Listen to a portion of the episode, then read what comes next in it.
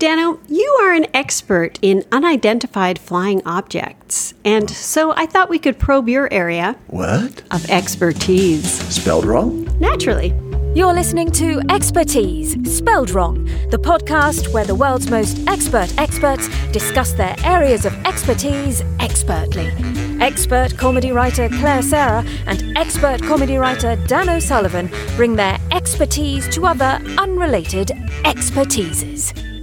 I just want to let our listeners know that indeed we do have Dan O'Sullivan, who is an expert in unidentified flying objects, and we cannot wait to find out some behind the scenes BTS of the UFOs. Claire, I'm excited and delighted to be here in the atmosphere of your podcast.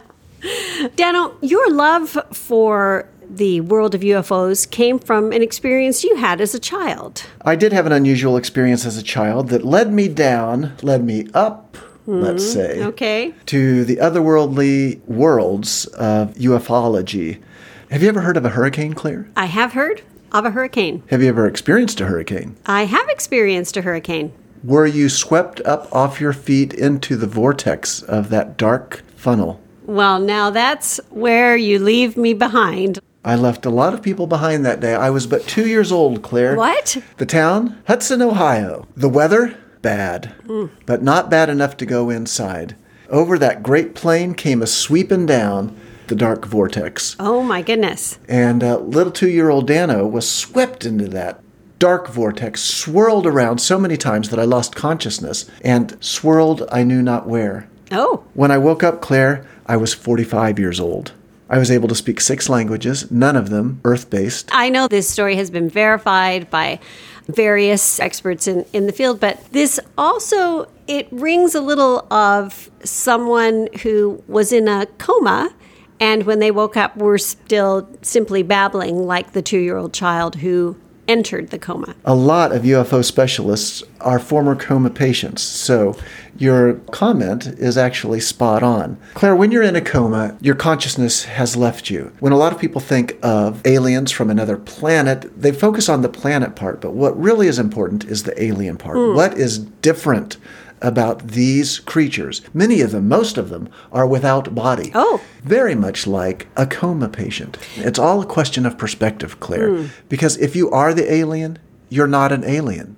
So you had a rich life within this alien world. This was more than you spotting UFOs. You were transported Yeah. to another culture. It is wonderful living among a people that to us seems so different, so unusual. And once you're there, it becomes so normal, so ordinary, so commonplace. I became a blacksmith on another planet.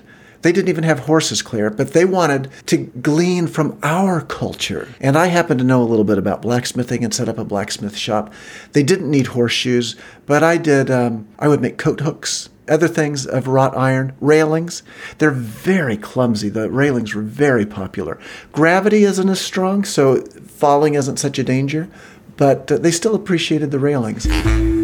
That is certainly the um, colorful and uh, sweet aspect. I get the sense you don't believe me. well, it's Dano. It's more than that. I have some of the transcripts of your interviews with the doctors that I have illegally obtained, and in some of the interviews that you gave soon after coming out of the state coma or astral, Returning from the other planet. you uh, made some very bold claims about having various families, various alien children on various planets. Yes, on one of the planets, which was 3637 Mount Vernon Avenue, Orlando, Florida, um, I had a wife, Jessica, two children, Robert, Bob.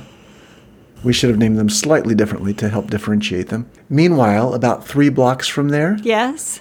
Three blocks in Earth travel. yes, Right. uh, yeah, 4242 Concord Avenue, also Orlando, Florida.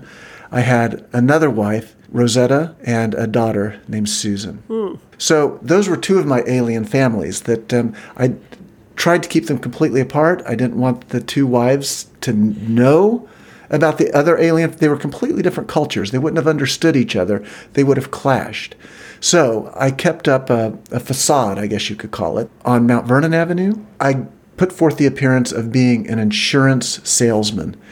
And I would go to work each day to just make that feel realistic. I will say you you'd go to work each day to make those children and then not pay for them or their needs or their education. well, did you investigate in all your investigative fervor the other family with Rosetta on Concord Avenue? I didn't have to investigate, Daniel. They they came forth. Both of these women have come forth. Well, how, how can I reasonably be expected to support two families under two different names while only having the income of a disrespected ufologist? It's just that, and I have to say, I'm on the side of the Federal Bureau of Investigation with this one, that while you slept at the hospital under the auspices of a comatose state, you would sneak out often. I'm, the security know, cameras have you in and out of I know what the government claims, Claire, hmm. and it's preposterous. This, it's ridiculous.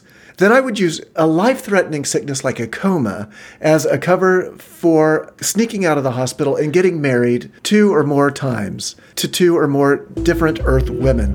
Who would do that? You speak eloquently of this other cosmic world to such a degree that the United States of America has not put you behind bars because they are still distilling some of the so called facts from Yeah. your past 40 years of experiences. And some of them are hard to argue. Yeah. For example, Claire, have you ever gone outside at night and seen those white pricks of light? Those are stars. Yes. Okay. Yeah. There's a the really big, really bright one. You can't even see it at night, Claire. It's so bright. It's blindingly bright, and you can only see it in the day. The sun. The sun is a star. does- that's that's one of the things that you brought back from your travels. That and and hydrogen. Mm-hmm. And where does this come from, if not from alien intelligence? I was specifically speaking of your groundbreaking work on stickless Velcro. Is there a genius among us that has come up with stickless Velcro? No. It takes a superior being, Claire, to come up with something that ingenious. Velcro is the greatest thing to come out of the space program, and stickless Velcro would be your greatest claim to having been to space. It's between Velcro and Tang, honestly. It is. And in the same way that alien races have developed stick, stickless Velcro, they've also developed non orange Tang. Oh, well, now wait, this is an exclusive. This is breaking news right here on our Expertise podcast. Are you saying that you have brought back a recipe for Tang that is not orange? Sure. Yeah. It's one of the delights of being able to travel from planet to planet. In the same way that you go to Mexico for tacos or go to Spain for tacos. I do. Well, someone like me, Claire, who understands the beauty and simplicity of interplanetary travel, I roam from planet to planet just collecting recipes. In fact, I'm putting together a little booklet that I'd love to get up in the show notes if I could. It'd probably only be like 99 cents, and it's got your orangeless tang. It's got your uh, non freeze dried ice cream. See, Daniel, this is where I get torn. I was fully expecting to be interviewing a charlatan and a serial bigamist. But when I hear you talk about space, I get so caught up, I start to become a believer, no matter what Yeah. Rosetta and Jacqueline have to say. I have um, one last gotcha question. I'm going to give you the gotcha in advance because I am really only interested in the truthful answer. Uh, you disappeared into either space or bed five at Orlando Regional Hospital at the age of two and woke up at 45. And you were with aliens that whole time. How did you learn to speak English? Oh, I feel like this is a gotcha. I feel, ladies and gentlemen, that we are on the verge of a gotcha question. I, I have both CIA and FBI agents at the door just waiting for the answer of this moment. Night school. Where is space? When you look up, Is it not night? Oh my gosh. So I signed up for some auxiliary classes for adults. A lot of uh, aliens from other planets want to learn the language. They want to enjoy the culture. You'd be surprised just uh, walking down the street, looking around. Many, many of the uh, beings about you are just tourists from other planets. Sure. Oh my goodness. I have to say, listeners, I don't know if I'm a believer, but I know I am not not one. I just want to say thank you to all our listeners today who tuned in, especially those with an extreme interest in alien stories. And an extremely powerful signal. Many of our friends on the Oh other realms my might be tuning in. You're saying we might have alien listeners tonight?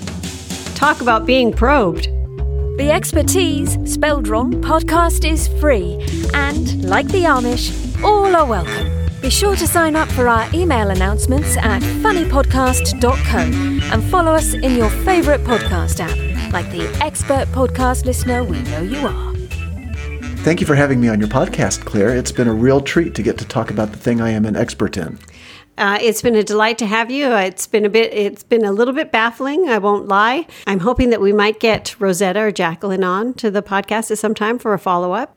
Are we done, Claire? Yes, we are done. Because I, I, um, I did just want to ask real quickly about payment. We're off. We're. I've got- We're not recording. I've got, yeah. So about payment, I've got three children I've got to pay support on. um, yeah. No, we don't pay for this podcast. It's. Uh, po- Oh. It's. It. You know, it's free. It's really tight for me right now. The, uh, you know, this whole thing is a fake, right? I mean, this is just how I try to make But- some money on the side. No, I. I've got two families to support for crying out loud. So you. Well, I think you should have thought that through before you had two families. I mean, do you have a, a skill that you could employ and make some money? Yeah. I'm a, a lying fraud. That's my skill, and it's paid pretty well so far. Well, what's happened? But I, I just spent an hour with you. Come on. No, I. I look. Okay, I, I can give you fifty bucks. What, $25 per family? Yeah. That's $12 per child. Yeah, that's. Um, That's not even hot lunch for two days. Look, I can't even air this now. How can I morally air this now that I know that you are definitely a fraud? I mean, I, I was really tipping over to the you might be one of the few that have crossed the cosmos. Well, look, I'll tell you what. Have me back on, double my fee, and I'll make it even more persuasive. What am I going to double your fee if nothing? No wonder you can't pay for your children's food and bread.